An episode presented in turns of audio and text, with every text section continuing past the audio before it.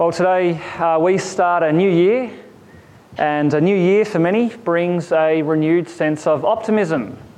Okay, we have, uh, it's like a new start, it's like a clean slate, an empty diary, uh, so much potential for things we could do.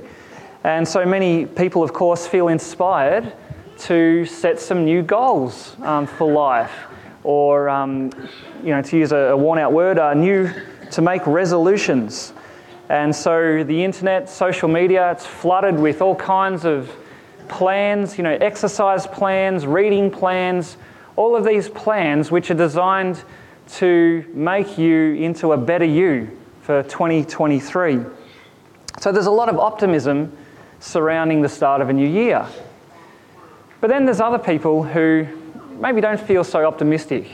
And for many people, a new year probably leads to some reflection on the year that has just been and all of the ways in which that year felt so short and all of the ways in which we failed to achieve the things that we wanted to achieve for last year. And uh, some might even doubt whether this new year will be any different. You know, we might have some plans, but they will all come to nothing. Uh, so, either, you know, either optimistic or pessimistic. But either way, a new year is actually a time when many people stop and think about time itself and think about how we use our time. And do you know there's always value in doing that?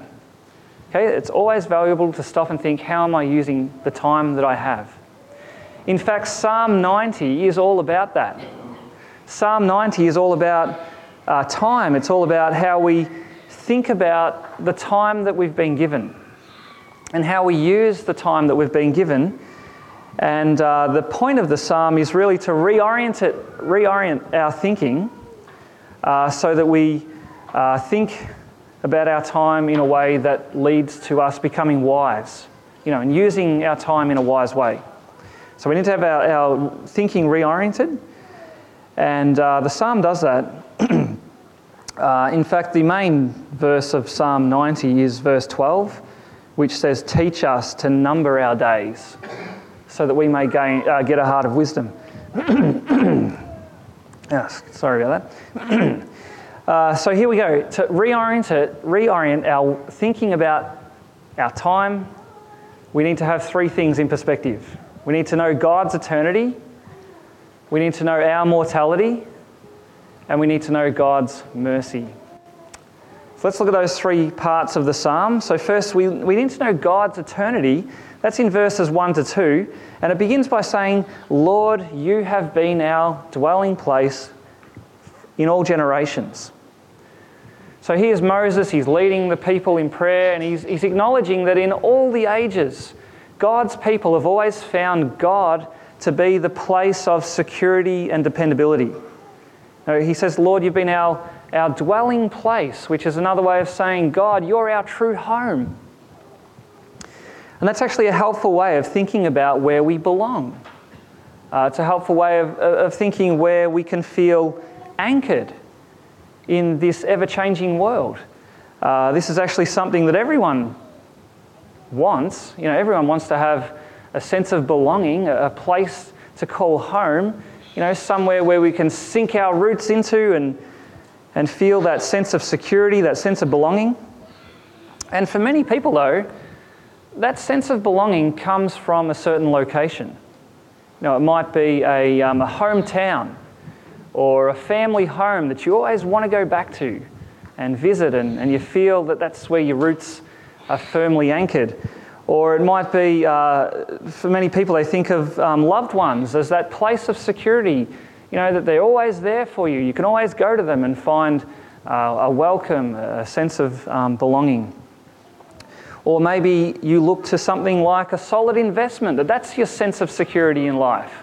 That so long as you've got that solid investment, then you can be safe and, and, and in a secure position for whatever happens in the future.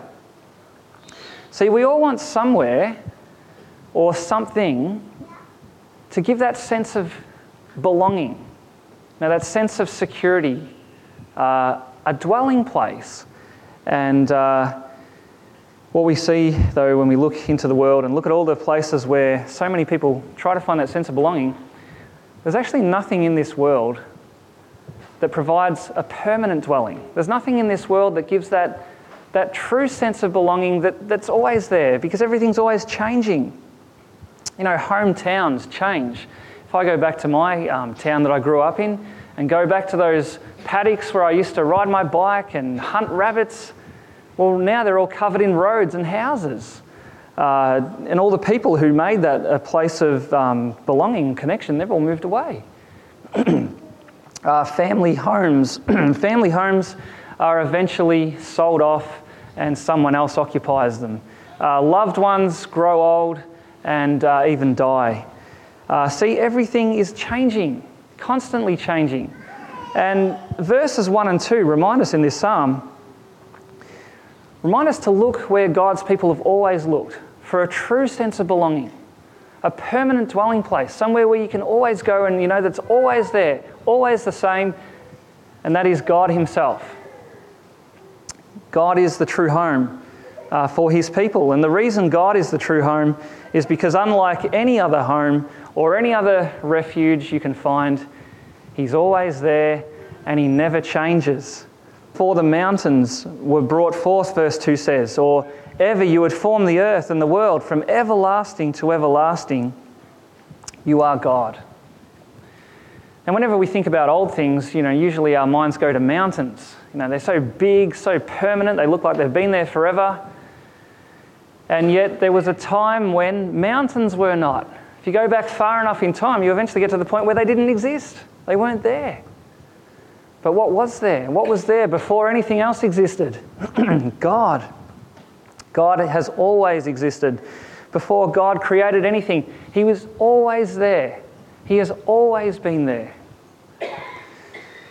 And it doesn't matter how far you go back in time or how far forward you go back in time, God is always there and He's always the same. See, from everlasting to everlasting, you are God.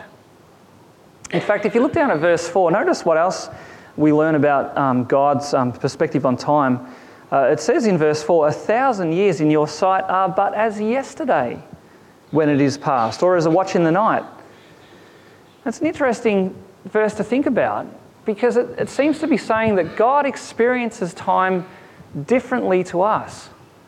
Now, God's experience of time, a thousand years go by, and it's like it was yesterday. Uh, 2,000 years ago, Jesus walked the earth, and to God, that feels like, um, well, that's like it was just the weekend ago. Uh, and what's this, what's this saying? It's saying, well, you know, we know God as our creator, He exists outside of creation. You know, He's not bound uh, to creation like we are. But it sounds from verse 4 that he, He's also not bound to time like we are that he experiences time differently, that he's actually outside time, so that you know, God can look at our past, present, and future as if they're all happening at once. And we're not like that. You know, we're embedded in time. We can only ever experience the present. And we move from one moment to the next in life, uncertain about what's going to happen next. But see, God's not like that. He's outside time he knows one end from the beginning, He sees it all at once. And, you know, that's not really easy for us to get our heads around that. But it does actually give us assurance that God knows what He's doing in His management of the universe. Right? Because if you think about it, God is never in a position where He goes, Yikes, I didn't see that coming. What am I going to do now? He never has that feeling. Uh, for God, He never has to react to some unforeseen circumstance because He's outside of time. He never has to change His plans because He sees the end from the beginning. It also means that He's never late in His dealings with us. Uh, you know, there's lots of cries in the Bible, like even in this psalm, How long, O Lord? Okay, but God is never late. His timing is always perfect because He's outside of time. He interacts at just the right moment in your life. And yet, the God who is outside of time, he, he does interact with his people in time so that he is the dwelling place, the only place of permanence, security, and, and, and life. And so, in the midst of all the instability and all the turmoil in the world, you know, ever changing life, God is the dwelling place. God is the one you can go to and know that He's always there. He never changes. He's from everlasting to everlasting.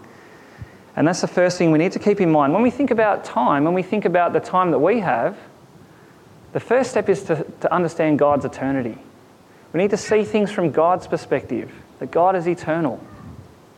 And that will help us to see our lives in the right way. That's the first thing. Now, the second thing we need to keep in mind uh, when we think about our time is we need to keep in mind our own mortality. Okay, our mortality. And that's in verses 3 to 11. Here, Moses, um, he confronts us with the very sobering reality that, uh, well, we're very frail and our existence is very temporary, uh, very short. Uh, so in verse 3, he says, You return man to dust and say, Return, O children of man. So, what, what are our bodies? You know, these physical bodies we have, what are they? They're just organized dust. I mean, Genesis 2 says God formed us out of the dust, breathed life into us. And yet we also see that God can take that life away at any time of his choosing. He can say, Return, O children of man, to dust. And one day that will happen. One day, if Jesus doesn't come back before that, one day all of us in this room will be dust again. I remember walking into someone's house and seeing a jar on their mantelpiece. And it turns out in that jar was the, the ashes of one of their parents. It's quite a confronting thing to think about. That, you know, one day that's what we will be, just this dust blows away in the wind. In fact, verses 4 and to 6 go on to show us how soon that will actually take place, how short our lives are uh, in comparison to um, God's eternity. So, uh, verse 4, you know, that thousand years in God's sight, it's like yesterday. It's kind of saying to us that even if we were able to live a thousand years, when you compare that to eternity, that's just like a yesterday. You know, if you think about a, think about a rope stretched right across this room, okay, and that, we'll say that rope represents eternity, where do we fit on that? We're just one little dot on that rope, stretching like that's our lives compared to eternity. That's what verses 4 and 6 are getting across. And they do that by way of analogy. Notice the analogies here. It says um, that we're swept away like a flood. Know, in a flood, you've got all these things in your backyard. They're here one moment, gone the next. It's like our lives. Uh, or we're like a dream. Uh, you know, you wake up in the morning and you, you know you've had a dream, but you can't quite remember what it was. Our lives are going to be like that one day. One day soon. No one will remember that we even existed. Now, we might be a name in a book or on a tombstone or something, but no one's going to remember us. Like a dream, we fly away. Or what else? We're like grass, uh, verse, uh, verse, uh, end of verse 5, that is renewed in the morning. In the morning it flourishes and is renewed. In the evening it fades and withers.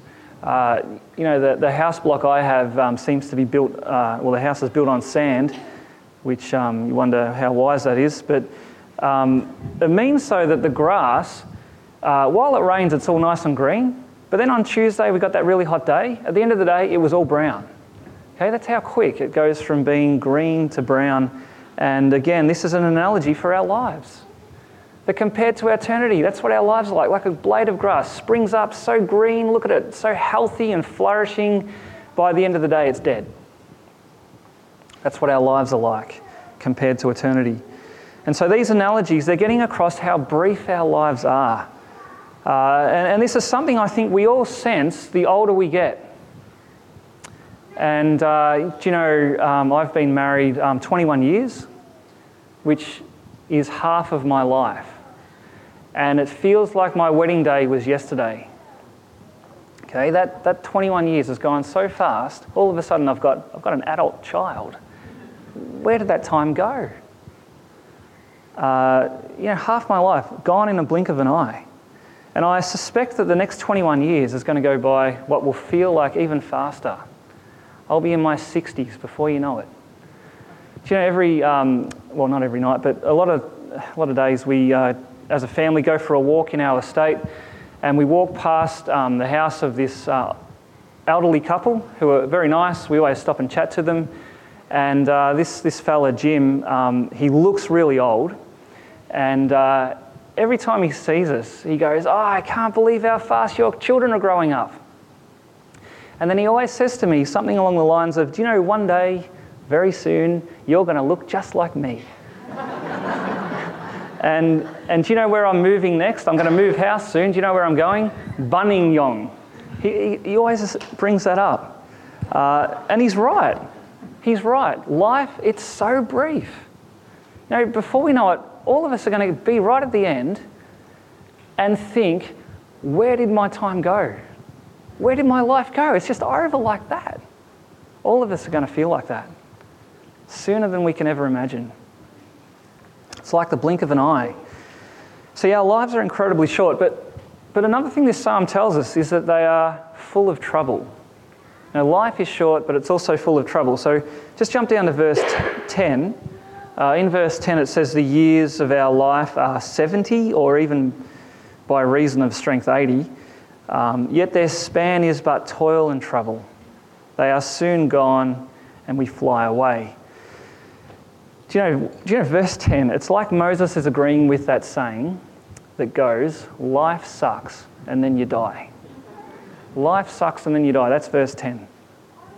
And you know, there is a sense in which life really is like that. I think that's why so many embrace that saying because it's just so true to reality. Life sucks and then you die. Uh, and, you know, we have such a short lifespan, and yet how much of it is full of so much trouble, so much pain, so much frustration, even just so full of boredom. You know, the majority of our lives is taken up with um, sleep, which we need obviously, and, and work. And uh, what is work?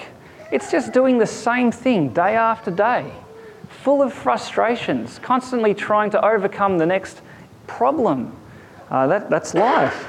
Uh, our lives always seem to be full of some uh, drama that we're trying to work through, thinking, boy, if we can just get over this one, then we'll be uh, happy again. And then our bodies always dogged by some ailment, some uh, injury or something like that. So the things that we want to do in life, we can't. We're always held back. Or it might be, you know, with work, we, we wish we had more time to do the things we love, but we've got to work to get money to do the things we love. And so we're always in this catch 22, can never quite grasp at what we want to get out of life. There's always this sense of frustration that it doesn't work. And then, of course, on top of all of that, there is real suffering real suffering, that some of you know what it's like to suffer, to, to really know pain. Okay, that's life. Life sucks, and then you die. Do you know, for some people, life really is just one big disappointment.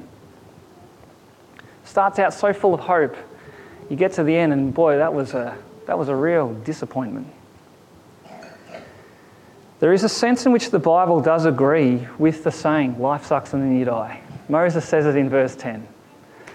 The question, though, is why? Why does life have to be like that? Why is life actually like that? Haven't you ever stopped to ask that question? Why is life such a pain? Why is it so short? Why? Why? Why? And that, that's what Moses actually answers here. Okay, Moses doesn't just describe life, he tells us why it's like this. And you see the reason why in verses 7 to 11. And the reason why uh, you'll notice that there's all these references to God's anger and God's wrath. So look at verse 7. It says, For we are brought to an end by your anger, by your wrath we are dismayed. You have set our iniquities before you, our secret sins in the light of your presence. For all our days pass away under your wrath. We bring our years to an end like a sigh or a moan. See, what Moses is reminding us of here is that the reason our lives are cut short, the reason why they're so full of pain and sorrow, The reason why we die is because God is angry with us. Okay, how do you like that? That's pretty confronting. God is angry with us. Why? Because we sin. That's why. Because we're sinners who continually do things against Him that offend Him. And therefore, He is rightly angry with us. Uh, now, in saying that, it's not that God inflicts us every time we commit a particular sin. Okay, but overall, we're sinners, and the wages of sin is death. now, in fact, what Moses is doing here in verses 7 to 11, he's really just unpacking the reality of what happened in Genesis chapter 3. Okay, according to Genesis 3, right at the beginning, what happened? Adam, the first man, acting as our representative, he decided that he didn't want to have God in his life. He decided he wanted to be his own boss, to be a law unto himself. He decided he wanted to say how he wanted to do life, didn't want God interfering.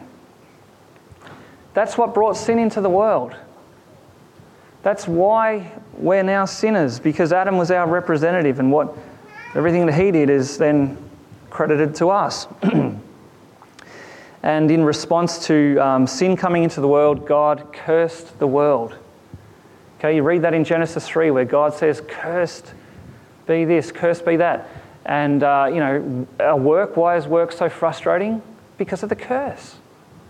Okay, why is it that, there's thorns and thistles? Why is it that there's natural disasters, you know, floods, bushfires?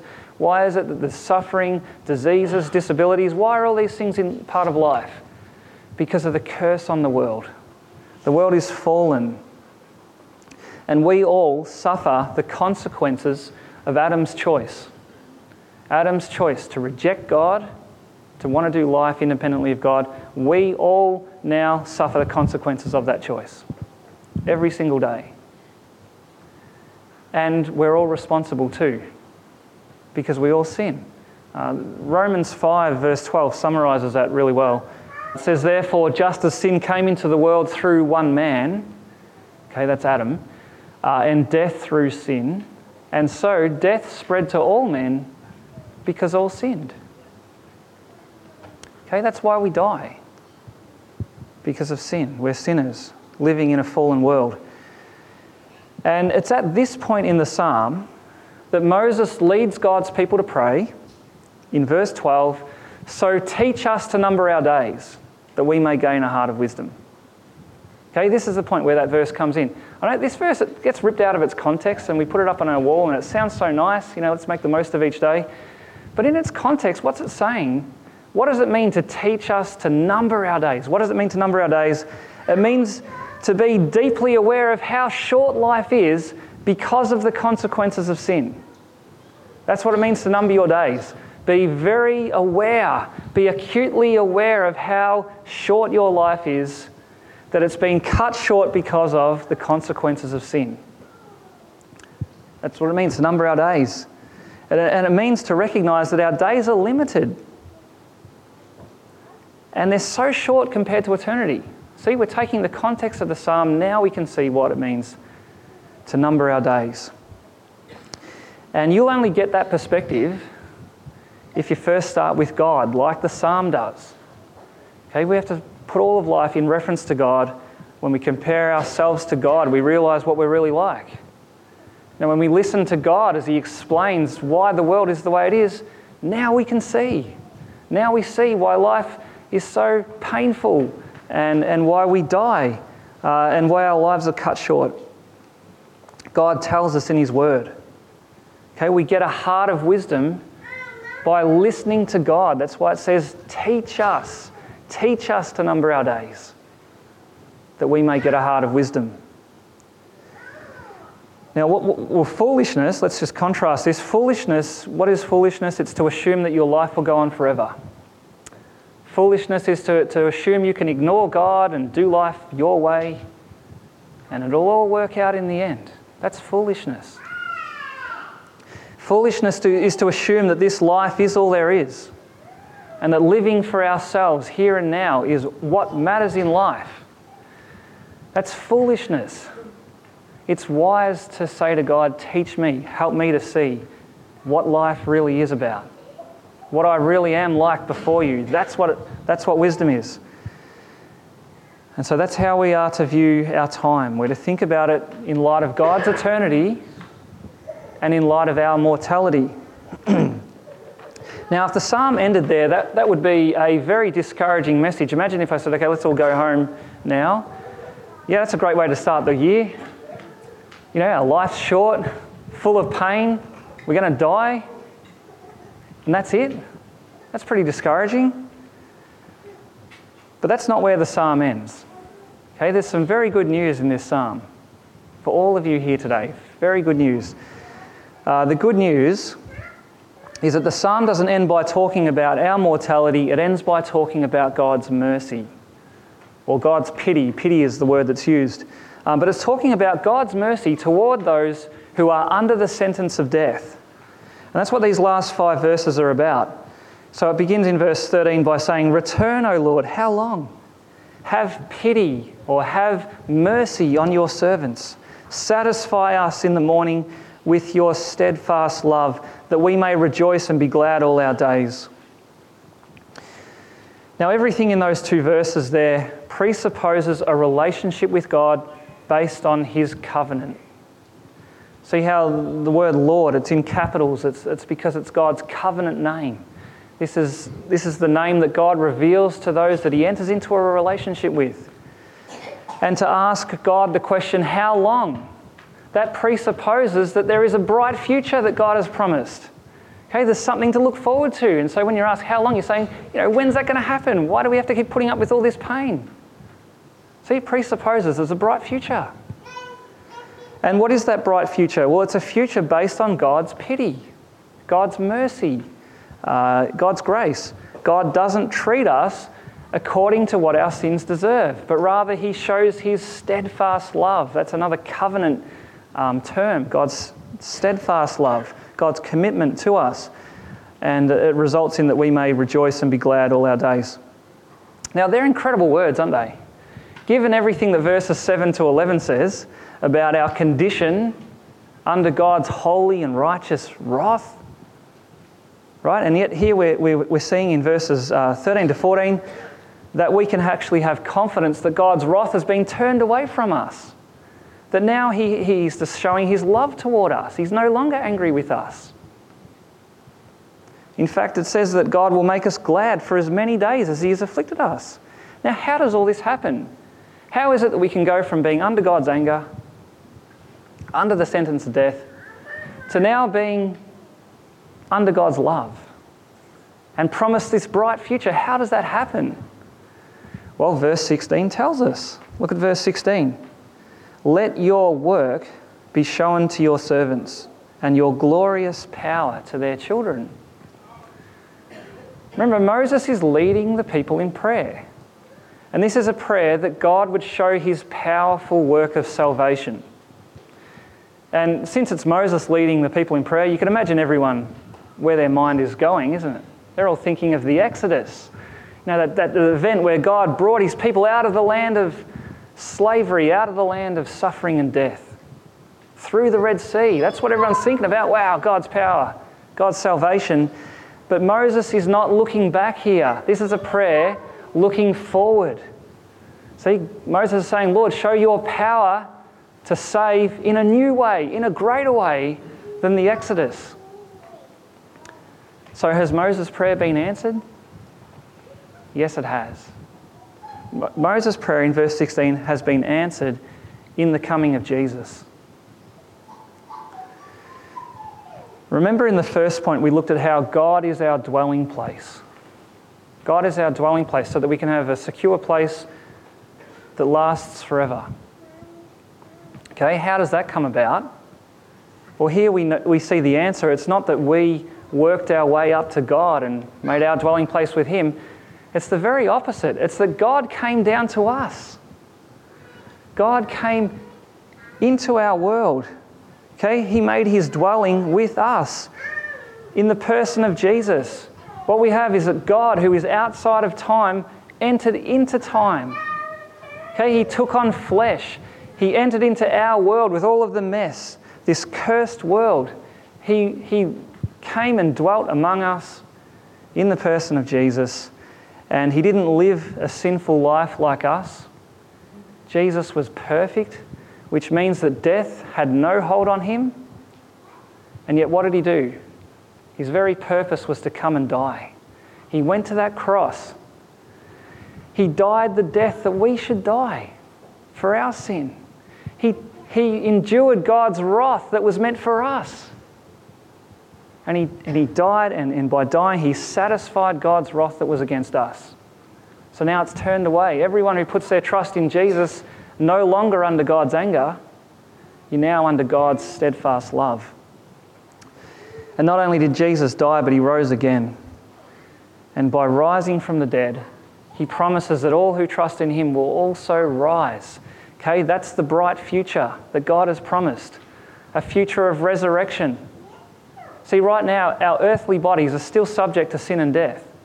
It's not like the moment you believe in Jesus, that's it, you're free from ever worrying about sin again, or you don't have to die anymore. No, no, our bodies are still subject to sin and death, but if you're in Christ, death no longer has a hold on you. It's like Jesus said, you know, if you believe in me, yes, you'll die, but you will also live. You will rise again at the end when Jesus comes again. That's the bright future that's promised to all who are in Jesus. And that's all because of God's mercy. You can actually have that future, that can be yours by trusting in Christ, believing that He died in your place.